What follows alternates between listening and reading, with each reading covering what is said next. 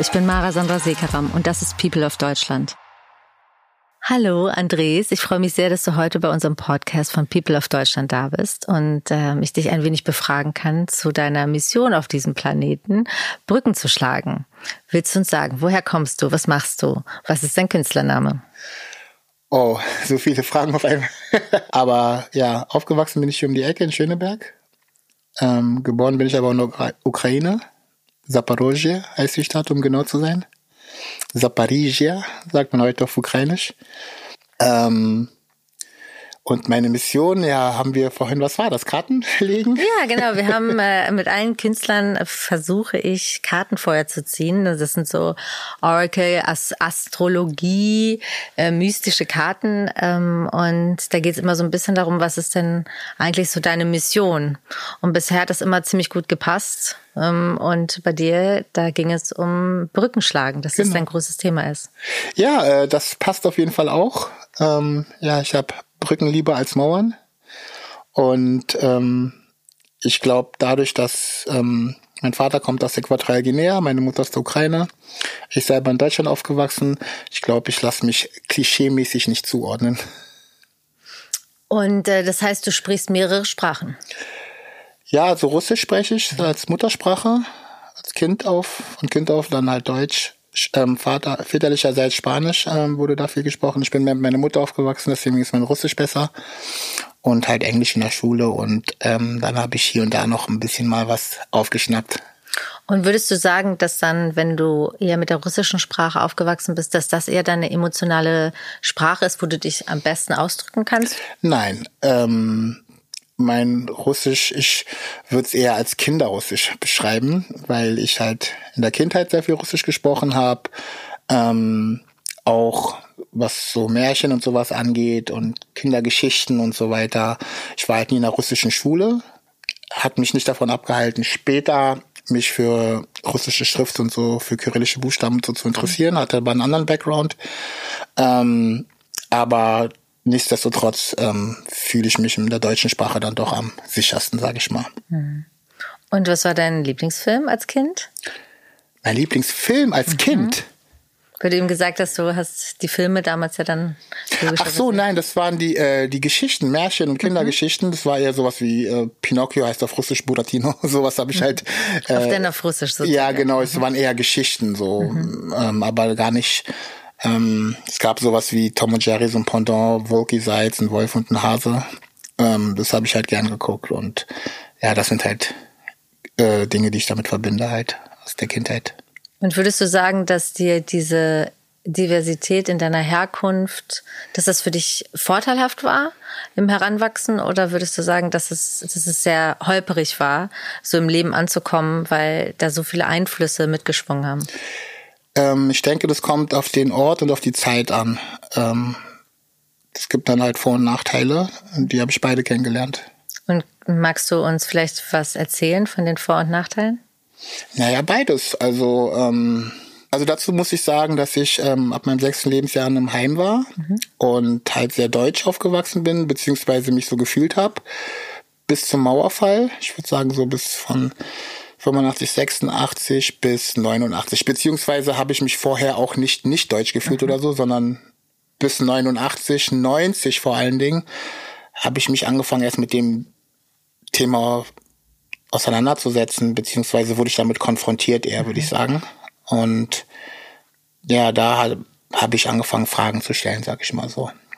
Und ähm, wurden diese Fragen beantwortet? Konntest du Antworten bei Menschen finden oder hast du dir das eher bei Literatur und Medien angeeignet? Ich denke, das ist ein Prozess, der bis heute andauert, mhm. ähm, der auch wechselnd ist.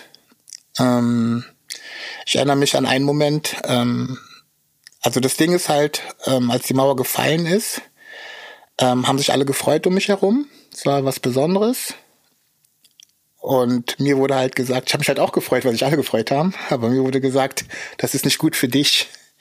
Und äh, das habe ich erstmal nicht verstanden gehabt. Und ähm, dann halt ein paar Sachen hinterfragt. Ne? Mhm. So, und dieses Du bist nicht deutsch kam von außen, also nicht von mir. Mhm. Ähm, weil, wie gesagt, ich habe ähm, gerade im Heim dann auch sehr viel ich kenne sehr viele deutsche Märchen und habe äh, gerade im Flur haben wir was mit TKKG gehört und so. Ne? Ich kenne die Folgen, ich kenne Benjamin Blümchen, mhm. Bibi Blocksberg, Pippi Langstrumpf, alles was eigentlich deutsche Kinder auch kennen so. Ähm, deswegen habe ich ähm, mich mit dieser Frage nie auseinandergesetzt, bis halt von außen gesagt wurde, halt du bist nicht deutsch. Mhm. Ne, so besonders in, äh, in den 90ern dann mhm. und als es auch mit Übergriffen angefangen hat, oft, also auch medial zum Beispiel im Heim durften wir, ich durfte im jungen Alter nicht lange wach bleiben, aber ich durfte Nachrichten gucken, weiß ich noch, Tagesschau.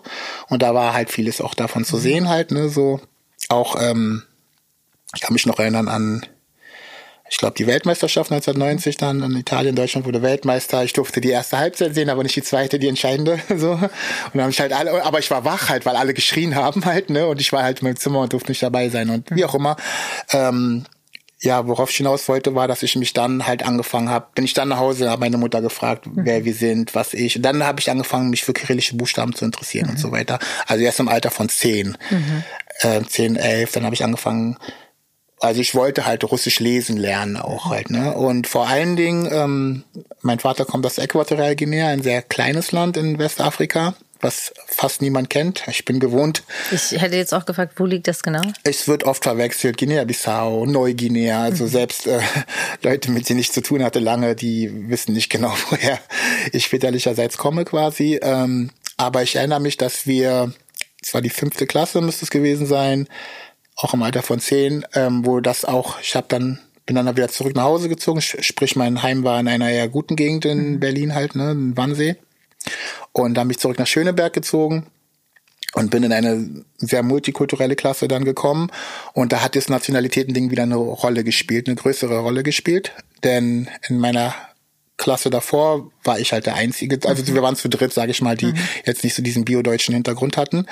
Ähm, aber da war eine große Landkarte. Mhm. Und als ich gefragt wurde, woher du kommst, habe ich irgendwie nur auf diese große Landkarte geguckt und gesehen, wie klein Äquatorialguinea ist. Mhm. Aber ich habe riesen, eine riesengroße Sowjetunion gesehen mhm. und habe dann voller Stolz gesagt, ich komme vom größten Land der Welt. Daran erinnere ich mich halt mhm. und ähm, dass da der Identifikationspunkt, glaube ich, erstmal in die Richtung ging, weil ich dann angefangen habe, auch russische Buchstaben halt, mhm. ne, also Kyrillisch zu, le äh, zu lesen und ähm, mich dann wieder später angefangen habe, mit meiner schwarzen Seite wieder zu identifizieren. Und deswegen war das immer so ein Hin und Her zwischen Russisch, äh, Sowjetisch, Russisch, Ukrainisch, Deutsch, Äquatorial Guinea, wobei es dort auch noch verschiedene Volksgruppen gibt, halt, ne?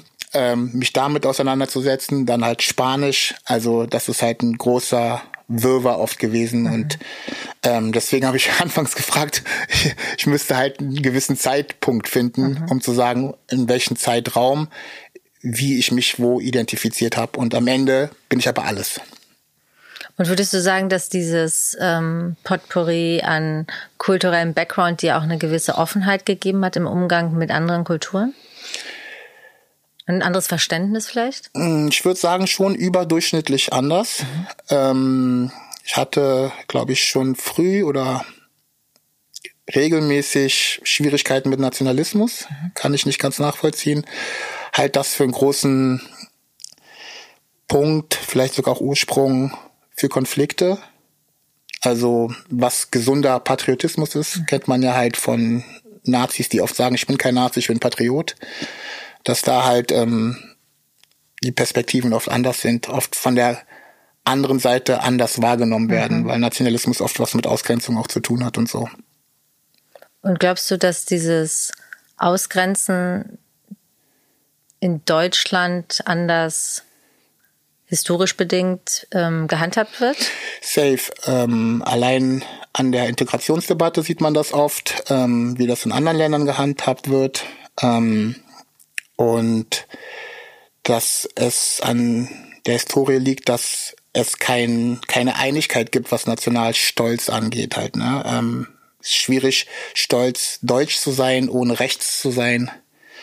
Ähm, und ich glaube, das gibt es in anderen Ländern halt nicht. Also ich glaube, ich habe nirgendwo so äh, Schwierigkeiten als Deutsch anerkannt zu werden, außer in Deutschland. Wenn ich im Ausland bin, I'm from Germany, weiß jeder und stellt auch niemand in Frage. Mhm.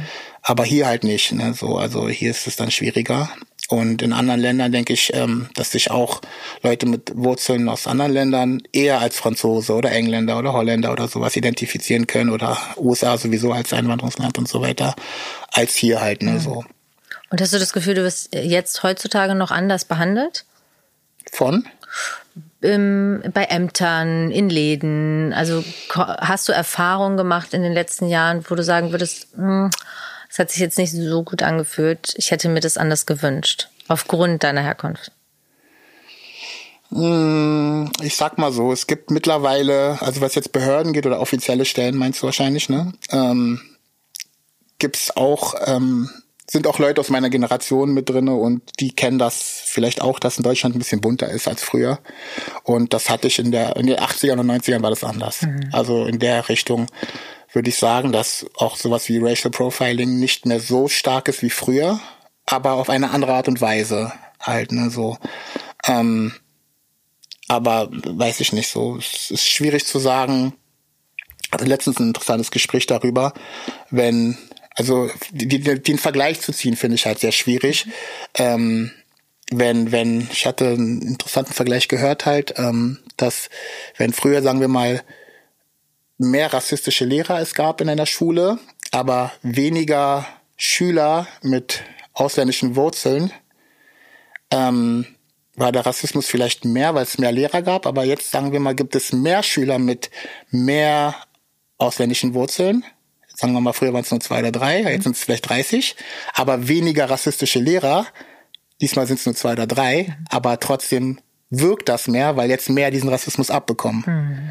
Also deswegen finde ich den Vergleich zu ziehen sehr schwierig. Mhm. Was wäre denn für dich eine Lösung, mit diesem Thema im öffentlichen Bildungssystem besser umzugehen? Boah, eine Lösung, glaube ich. Eine Idee. Hast du eine Idee? Ja, eine Lösungsansätze eventuell werden. Also ich denke Aufklärung und sowas halt. Ne. Ähm, ich habe äh, öfter gehört halt. Ich glaube, ich gibt's auch in weiß ich nicht, so bei Kriminalität oder so, Täter-Opfer, Gegenüberstellung und so weiter, ähm, einfach das kennenzulernen, ähm, um so, also ich habe öfter gehört, dass Austauschschüler und so weiter und dass das alles geholfen hat, mhm. ähm, wenn sie in Gastfamilien waren und andere Kulturen kennenlernen, umso weiter weg, umso besser halt. Ähm, die Erfahrung zu machen. Die Erfahrung zu machen, ja. genau. Und dass man sich mehr auf ähm, Gemeinsamkeiten besinnt als auf Unterschiede. Die Leute, die halt immer die Unterschiede in den Vordergrund drängen, die wollen ja halt spalten, ne? die mhm. brauchen das für ihre eigenen Interessen. Und ich hatte am Anfang auch gefragt, ähm, wie dein Künstlername ist. Und Tierster. Was bedeutet dieser Name? ähm, ich, der hat sich so entwickelt. ähm, ich hatte einfach äh, viele, viele Metaphern. Ich habe gern Tierdokus geguckt und habe oft ähm, Metaphern geschrieben in meinen Lyrics mhm. und so weiter und Tiervergleiche benutzt. Mhm. Und fand irgendwann Andres das Tier ein bisschen zu primitiv. Hat aber geholfen, raubtiermäßig hatte ich Vergleiche, Raubtier. Und irgendwann war für mich ein erfolgreiches Raubtier, halt ein Tier ist da. Mhm. Quasi ein Tier, das regelmäßig seine Beute macht. Keine Ahnung. Und, und ein Tier ist da, wie sieht denn das aus? Was ist das für ein Tier? Ähm, es ist nicht ein Tier. Mhm. Es ist, ging eher um um den Charakter. Nee, auch die Glorifizierung vielleicht von Naturgesetzen. Vielleicht ist Glorifizierung ein bisschen übertrieben, aber ich denke, viel, wenn es in der Natur so ist, kann es gar nicht so falsch sein. So, es gibt halt oft ähm, eine menschliche Moralisierung, die bei der Bewertung reingeht. So, aber ich habe oft gesagt, warum hat ähm, warum hat der Mensch mit dem gerissenen Antilopen mehr Mitleid als mit den verhungernden Löwenbabys. Mhm. Nur weil man die halt in dem Moment nicht sieht halt, ne, so. Und ähm, ich denke, dass äh, vieles in der Natur und im Kreislauf seinen Sinn hat halt, ne.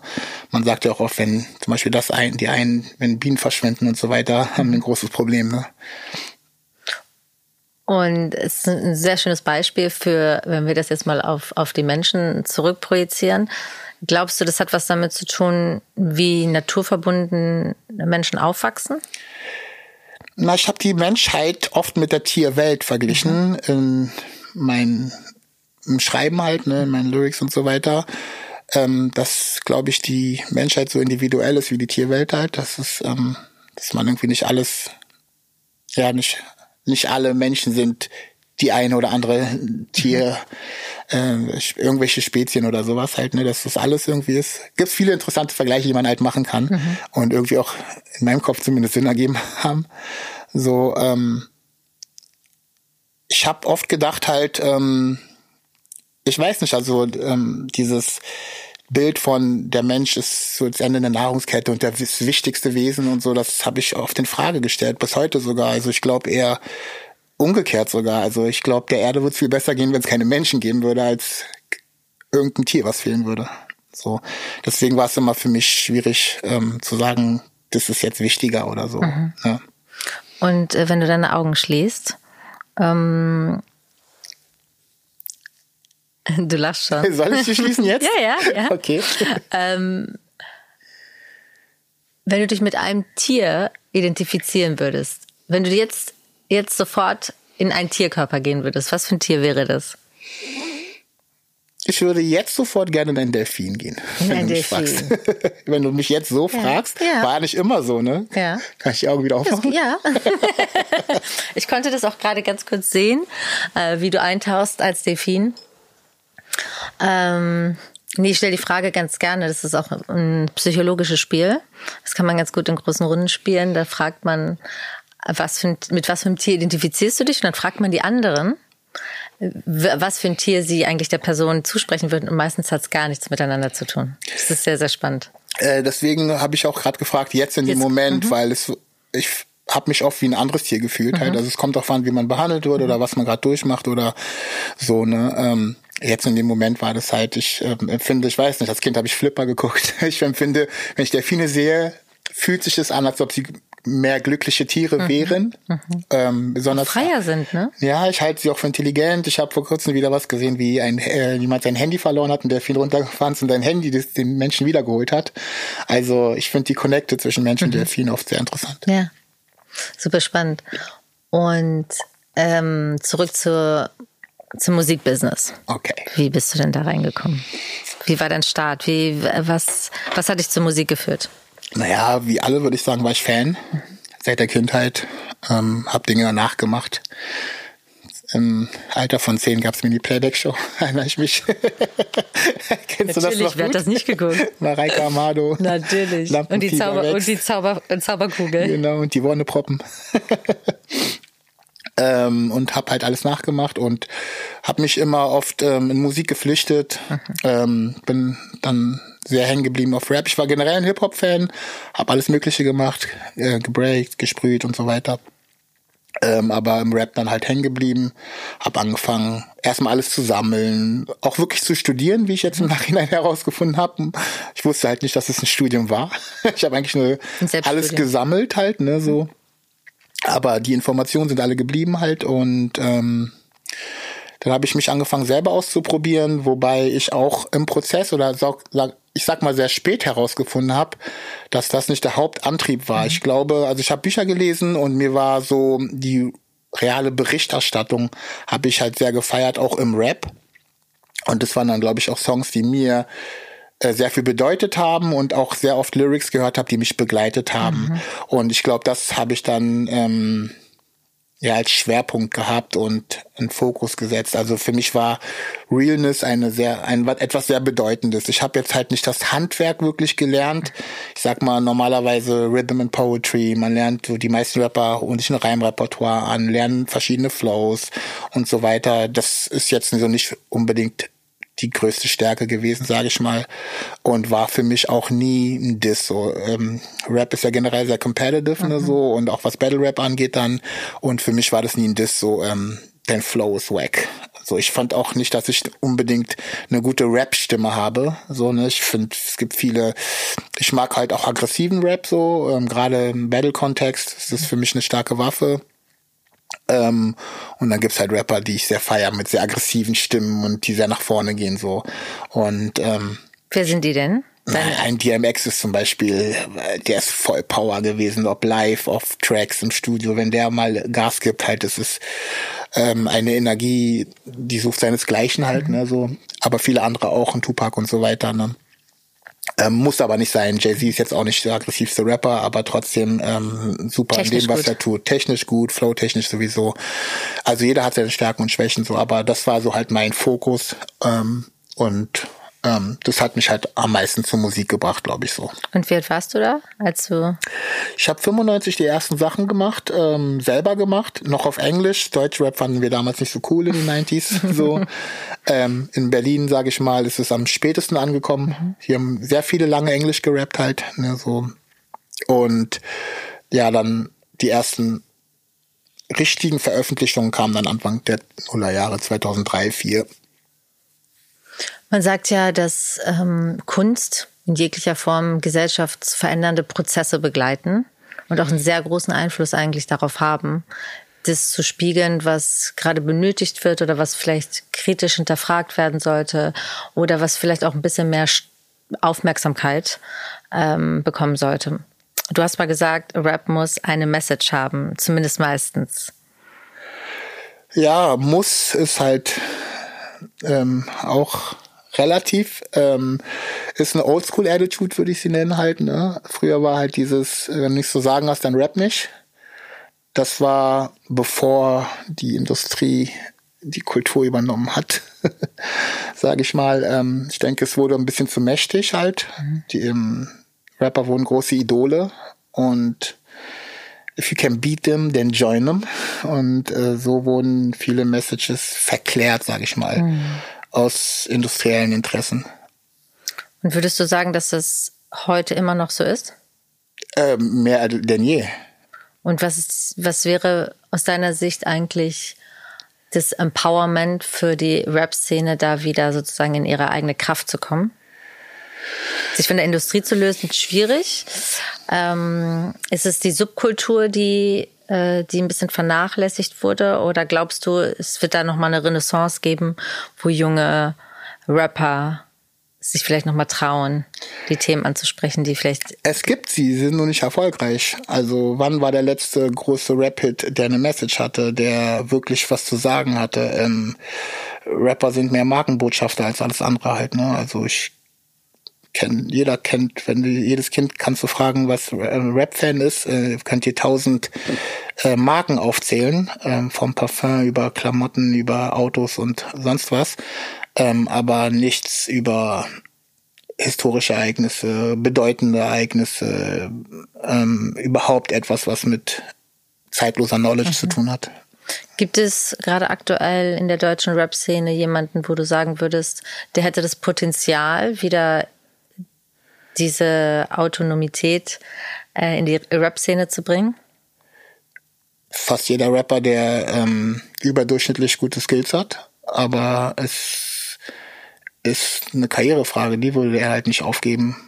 Irgendwann muss man eine Entscheidung treffen und ähm, ich glaube, die Entscheidung mit das, wenn es das Einzige ist, was man hat, vielleicht in seine eigene Familie zu, in die Tasche zu wirtschaften und in seine eigene Familie zu investieren, wichtiger ist als äh, der Gesellschaft ähm, eine kritische, eine kritische Stimme zu hinterlassen mhm. oder sowas halt, genau.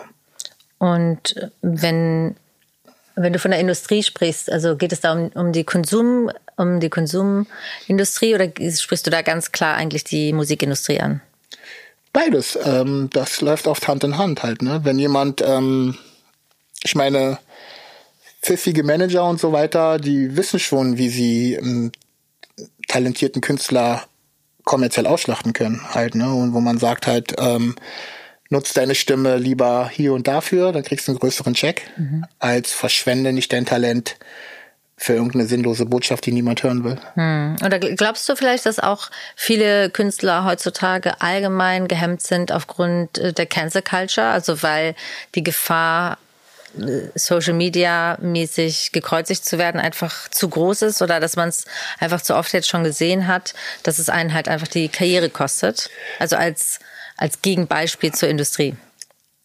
Mm, mir fallen ehrlich gesagt wenig Fälle ein, wo es nicht relativ zu Recht passiert. Mhm. Also wer kann etwas nicht sagen, was sagbar wäre und wird gecancelt? Gute Frage. Also ich meine, wenn einer eine menschenverachtende Ideologie vertritt, kann er zu Recht gecancelt werden. Und glaubst du nicht, dass diese Schnittstelle zu Dingen, die nicht menschenfreundlich sind oder gesellschaftsfreundlich sind, ähm, aber genau dieser Twist sind, um relevante Musik zu machen, relevante Texte zu schreiben, also gerade kritisch, ähm, divers in der Sprache zu sein? Was bedeutet relevant? Ich finde halt damals, es war was Cooles, wenn jemand gesagt hat, was hörst du da, kenn ich, kennst du nicht. Mhm. Ne? Heutzutage, wenn einer wenig Klickzahlen macht, heißt das, du bist irrelevant. Ne? Also ich habe den Zeitpunkt verpasst, ab wann mhm. das ähm, wichtiger wurde. Halt, ja, ne? die Underground-Szene. Ja, also ja. überhaupt, dass man, es fing schon an mit, ich meine, von, gehen wir übers Medium, von Schallplatte zu Tape oder von ähm, zu CD zum MP3 und so weiter. Heute halt äh, Konsum, ne, Streaming-Plattform. Damals konnten nicht so viele Kinder entscheiden, wer ein großer Künstler ist, weil du Geld in die Hand nehmen musstest und dir ein physisches, also die CD erwerben musstest im Laden. Ich erinnere mich noch genau, wie ich mir zwei oder drei Dinger nur im Monat leisten konnte und mir aber zehn CDs angehört habe, um zu entscheiden, welche zwei, drei ich dann kaufe.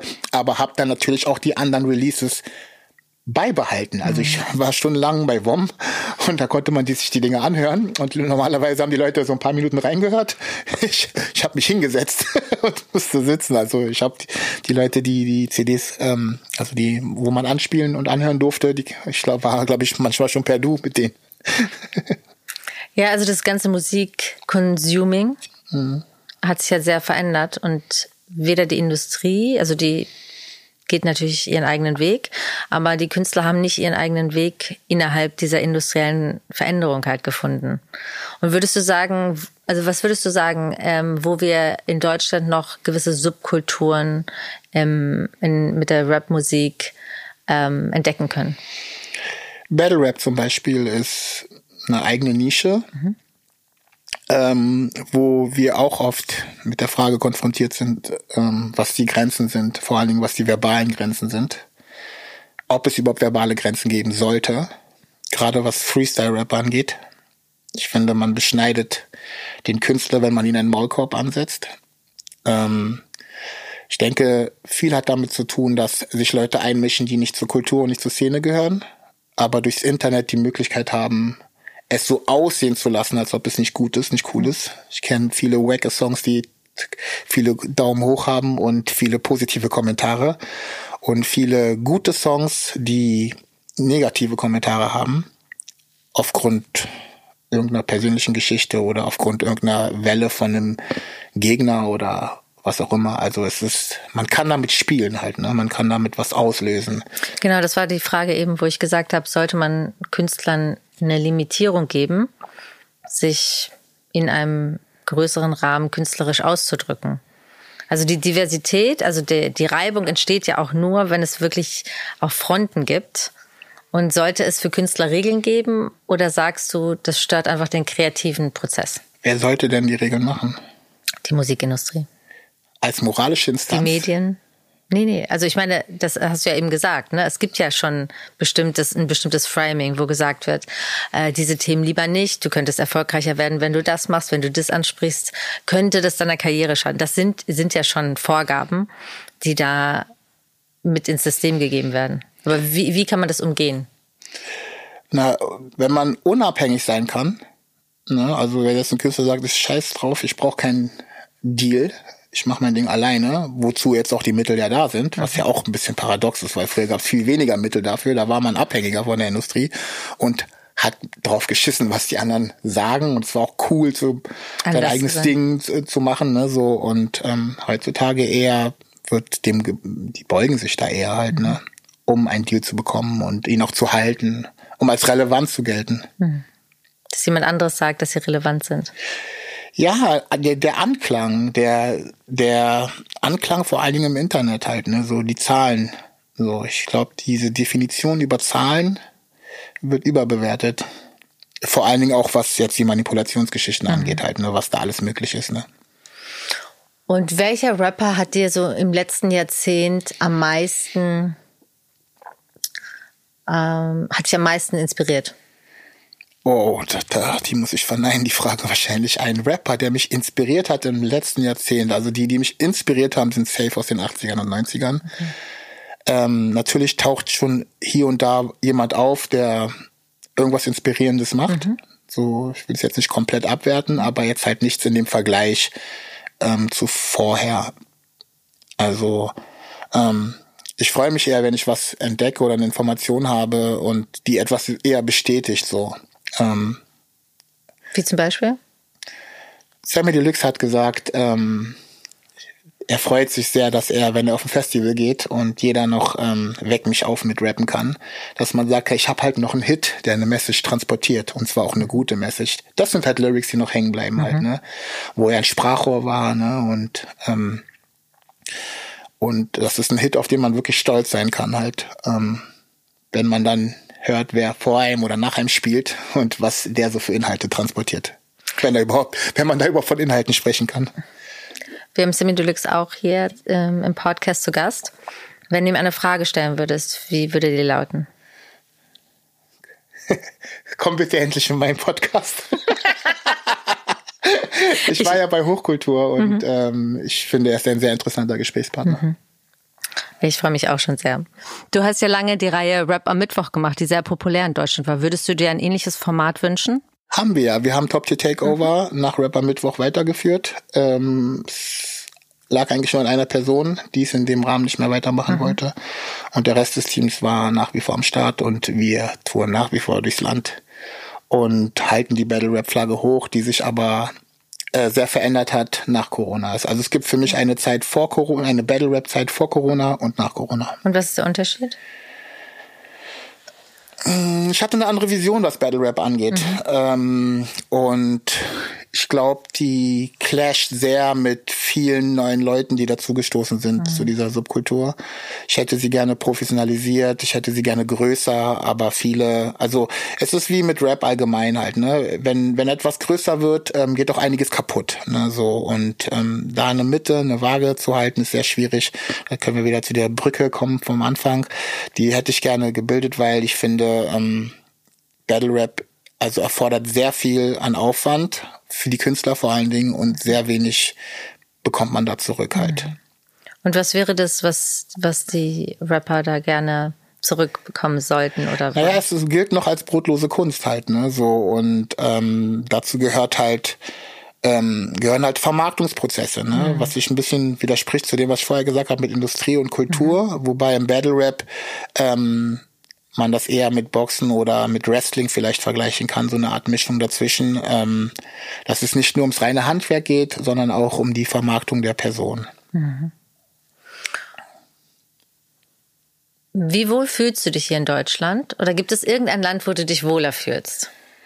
Wo du schon mal vielleicht im Urlaub warst und gedacht hast, so, würde ich auch gerne. Ich mag Thailand. Aber das ist ganz neu und ganz aktuell und ja. frisch, weil ich ähm, dieses Jahr erste Mal einer Reiselust nachgehen mhm. konnte.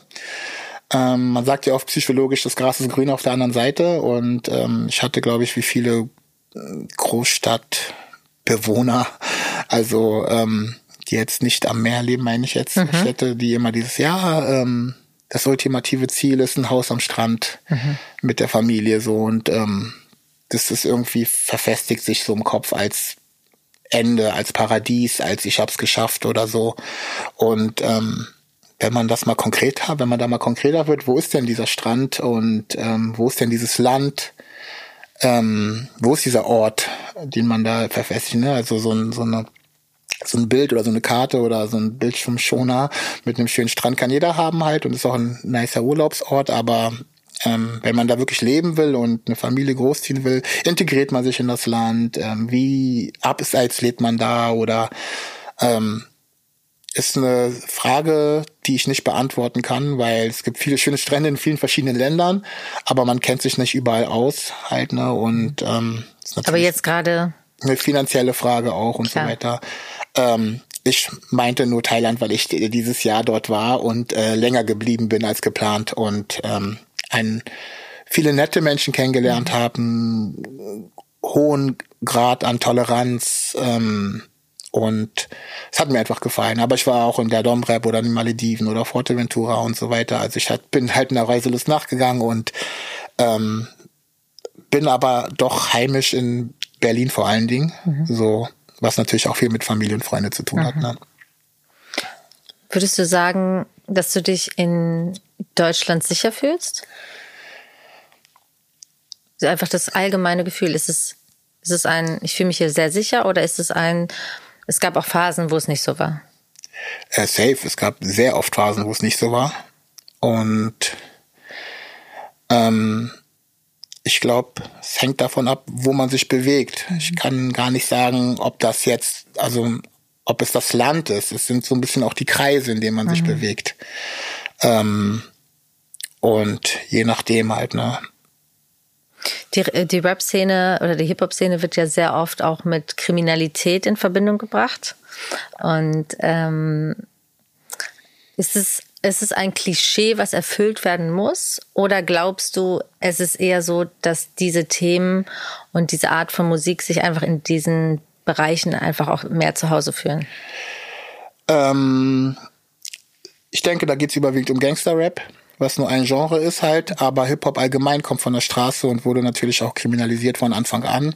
Sprich jetzt auch, was das Graffiti-Ding angeht und so weiter halt. Ähm, und ähm, dadurch, dass viele aus der Unterschicht ähm, sich künstlerisch beweisen wollten, gab es da natürlich Überschneidungen halt. Ne? Also man kann sagen, wie ich ähm, philosophiere sehr gerne über die Geburtsstunde von Hip Hop und da befinden wir uns irgendwo in den 70er Jahren. Ähm, Konsens ist oft äh, diese Cool Herc Party 1973, ähm, wobei ich das eher als Zeugung empfinde. Und die Geburtsstunde, auch der Begriff Hip-Hop kam so 77 ungefähr und da gab es einen berühmten, also einen sehr bekannten Stromausfall, der dafür gesorgt hat, dass viele Alarmanlagen nicht funktioniert haben. Und ganz zufälligerweise an jeder nächsten Ecke am nächsten Morgen ein DJ aufgeploppt ist, der Equipment hatte. ich glaube, das würde ich eher als Geburtsstunde, mhm. als Hip-Hop wahrnehmen so und ähm, daher kommen auch ein bisschen kriminelle Aspekte dazu halt, weil auch ähm, Gang Culture eine Rolle gespielt hat, zum Beispiel die Partys, die da stattgefunden haben auf der Straße, in den Parks, in den Ruinen, diese ganzen sogenannten Blockpartys, äh, diese hochwertige Technik musste auch beschützt werden und mhm. äh, das haben die lokalen Gangs übernommen mhm. und ähm, da kann man einen Faden spinnen bis mhm. zur heutigen Rückenpolitik, mhm. sogenannten Rückenpolitik. Wenn du wütend bist oder sauer und dich ärgerst, was ist da dein Ventil? Rapmusik. Rappst du dann alleine? Hörst du Rapmusik? Ähm, also es fing an, also als Teenager, wenn ich wütend war, habe ich mich oft in mein Zimmer eingesperrt und laut die Musik aufgedreht, was man vielleicht kennt, wenn die Eltern einem was verbieten oder sowas und äh, man da irgendwie so protestiert oder so. Mhm. Aber ich habe da angefangen, Wut rauszulassen, indem ich wütende Texte von anderen Rappern nachgerappt habe und ähm, habe irgendwie meine Tobsuchtanfälle gehabt im Zimmer oder so. Ähm, das habe ich dann gelernt, vielleicht ein bisschen mehr zu kanalisieren mhm. und ähm, Emotionen und auch negative Emotionen in Worte zu verpacken und habe mir oft Frust von der Seele schreiben können. Mhm. Also oft ist mir der Prozess des Entstehens so wichtiger als der Release. Deswegen ist mir auch oft egal, was danach damit passiert. Mhm. Wichtiger ist war der Moment, wenn ich ähm, einen Song fertig gehabt habe und im Studio eingeraucht habe dann danach und runterkam. und äh, da habe ich gemerkt, gefällt mir oder gefällt mir halt nicht. Und das war mein Erfolgserlebnis halt, wenn es mir gefallen hat. Und würdest du sagen, dass das Schreiben das Produzieren, dieser ganze Prozess, ähm, etwas zu schaffen, dass es am besten funktioniert hast, wenn du es wirklich als Kanal benutzt hast, etwas auszudrücken, was dich gerade tiefenseelisch beschäftigt? Ja, also wenn es echt ist, da komme ich wieder zu dem Punkt, äh, was Realness angeht. Ich selber rede mit Rappern gern darüber, auch was Herausforderungen angeht. Es gibt halt die Rapper, die denen es leichter fällt, ähm, tiefe Sachen von der Hand zu schreiben. So, ähm, dann gibt's Leute, die sehr gute Entertainer-Qualitäten haben und oft witzige Dinge machen, sehr unterhaltsam sind. Bei denen ist es dann umgekehrt. Äh, die haben es eher schwierig, ernstere Töne anzuschlagen und so weiter. Ähm, die Leute, die es dann, die dann was Besonderes sind oder so, die, die dann eine Bandbreite schaffen können. Ich glaube, es ist wie bei Schauspielern. Ich, ich meine, es gibt Komiker, die können nicht ernste Filme drehen und umgekehrt genauso. Und dann gibt's halt die wenigen Ausnahmen, die beides können. Mhm. Und das gibt's auch im Rap halt natürlich. Und ähm, ich denke, wenn man etwas oft gemacht hat, dass dann das Gefühl sich einschleicht, was Neues ausprobieren zu wollen und auch eine neue Herausforderung anzugehen. Also sprich, wenn man viel Herzschmerz verpackt hat, wäre es auch mal cool, wenn man schafft, ein paar Leute vielleicht zum Schmunzeln zu bringen oder so. Ähm, deine Mama, deine Familie wohnt noch in der Ukraine? Nein, meine Mama wohnt hier. Hier? Mhm. Dann, du hast aber noch Familie in der Ukraine. Ja. Und ähm, wie fühlt sich das für dich jetzt gerade an, aus Deutschland heraus in das Land deiner Geburt zu gucken und zu sehen, wie schwer es dort ist, eine friedvolle Einigung zu finden? Ähm, hat viele Punkte. Also was sich widerspricht, ist halt ähm, mein meine Einstellung, was so Nationalitäten angeht. Ich bin ja eher so antinational eingestellt, habe aber dann die Erfahrung gemacht, dass ich das erste Mal ähm, als Ukrainer wahrgenommen wurde, und zwar von Russen.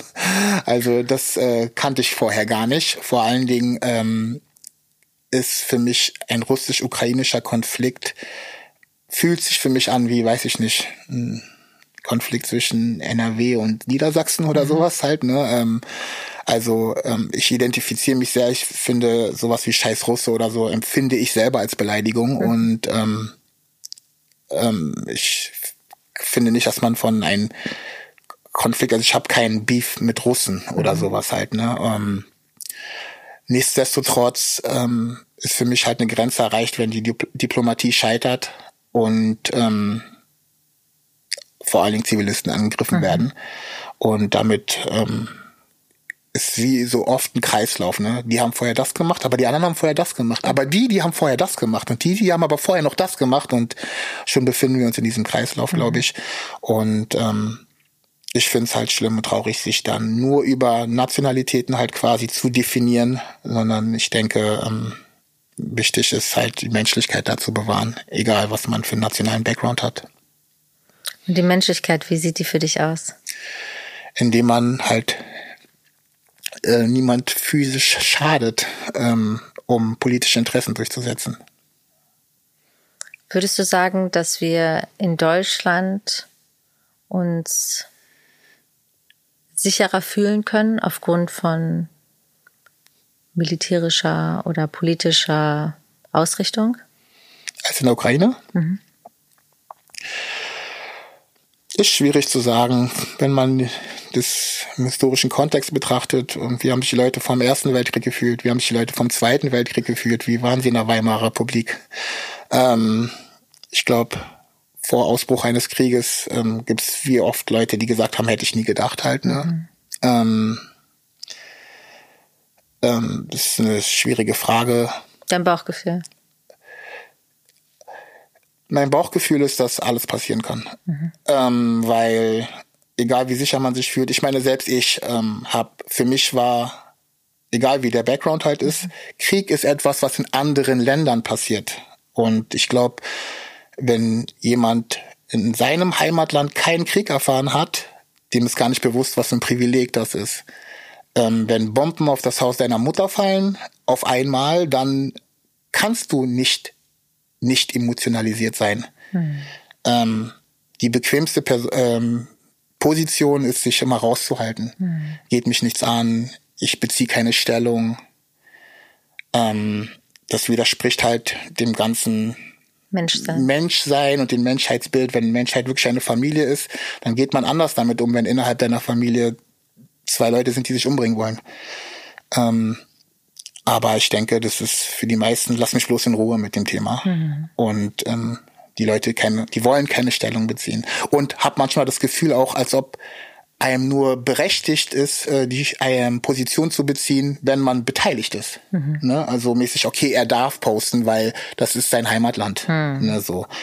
Und wenn einer das tut, der keine Verbindung da hat, ne, weil oft sind die Verbindungen auch ähm, im Privaten, ja, ich habe mehr Freunde von der Seite. Ne? Dann sind sie halt auf der Seite. Mhm. Und ähm, gerade was Social Media, ich finde, das macht sehr vieles kaputt, was ja. ähm, das angeht, ähm, weil da wird sehr viel mit Dämonisierung gearbeitet halt. Ja. Und das ist doch sehr impulsiv. Ne? Jeder kann einem Impuls nachgehen. Es geht gar nicht mehr äh, darum, mal kurz innezuhalten und wirklich mal zu fühlen oder überlegen, äh, worum geht's eigentlich. Ne? Genau. Das wird einem eigentlich genommen durch diese Geschwindigkeit der sozialen Medien. Genau, was die Aufmerksamkeitsspanne angeht auch. Und ähm, da wird, ähm, sorry, da wird auch, ähm, da weiß man gar nicht mehr, woher Informationen kommen. Ne? Mhm. Dann wird wird ja gar nicht gefiltert. Ne? Irgendwann bleibt nur noch hängen, ich habe dies oder das gesehen, die und die schlimmen Bilder sind in Erinnerung geblieben. Die Prägung. Die Prägung, woher sie wirklich kommen, was die Vorgeschichte war und ob sie überhaupt echt sind, diese Bilder. Ne? Das äh, stellt dann irgendwann keiner mehr in Frage. Hauptsache, sie haben gewirkt erstmal. Ne? Also wie oft gibt's Fake News, die verbreitet werden, auch wenn sie zurückgezogen werden. Das aber das weiß ja dann keiner. Korrigiert also, ja keiner mehr. Genau. Ja. Wenn du dir was wünschen könntest, für dich, nur für dich, was würdest du dir wünschen? Ich habe keinen konkreten Wunsch, den ich jetzt so äußern könnte, dass ich jetzt sage, ich wünsche mir diese eine oder andere Sache so. Ne? Ähm, ich sag mal so, wenn wie ich vorhin meinte, das erste war so, ähm, man, man anfängt ein bisschen Geld zu verdienen mit seinen, mit den Sachen, die man liebt, so. Bei mir war es jetzt mit Musikkunst, Battle Rap Shows und so weiter. Ähm, am Anfang holt man sich ein paar materielle Geschichten und so weiter, ein paar Klamotten, man geht draußen essen, was man sich halt nicht leisten konnte und mhm. so weiter. Kennt ja diesen Begriff, äh, diesen, wenn man, äh, man will erstmal das haben, was man nicht hatte, so. Ähm, Autos oder sonst was halt, ne? Ähm, dann, was dann noch danach, okay, Reisen, Welt, man will die Welt sehen. Ich meine, da habe ich mich schon am wohlsten gefühlt mhm. und wenn ich es mir leisten könnte, ähm, würde ich gerne auch weiterreisen und eigentlich nur noch das machen, halt, ne, so aber ich weiß auch nicht, irgendwann ist es auch zu, irgendwann ist das auch zu viel oder man, oder die Ziele verschieben sich da so ein bisschen. Ähm, ich glaube, die Zeit und die Ruhe zu finden, sich selber nicht zu vergessen, mhm. das würde ich mir wünschen, wenn ich das jetzt so schnell beantworten müsste. Ich danke dir, das war ein ganz schönes Interview. Ich wünsche dir, dass du vielleicht eine Battle Rap Tour durch die Welt machst. Dann kannst du nämlich Reisen und Arbeiten verbinden. danke für deine Zeit. Schön, dass du bei uns warst. Vielen Dank, sehr schönes Gespräch mit dir. People of Deutschland, der Podcast, ist eine Produktion des Sony Music Podcast Networks und den Circle Studios Berlin mit freundlicher Unterstützung von Pocket by Mozilla. Idee und Redaktion von Martina Rink, Simon Usifo, Sandra Pfeiffer und mir, Mara Sandra Seekarin. Audioproduktion David Hoffmann und Marc Landendinger. Im Buch People of Deutschland kannst du 45 Geschichten von 45 Menschen lesen. Geschichten über Rassismus im Alltag und wie wir unser Land verändern wollen. Mehr von People of Deutschland findest du auf Instagram und auf peopleofdeutschland.de. Und natürlich hier. Folge dem Podcast, um keine Folge zu verpassen.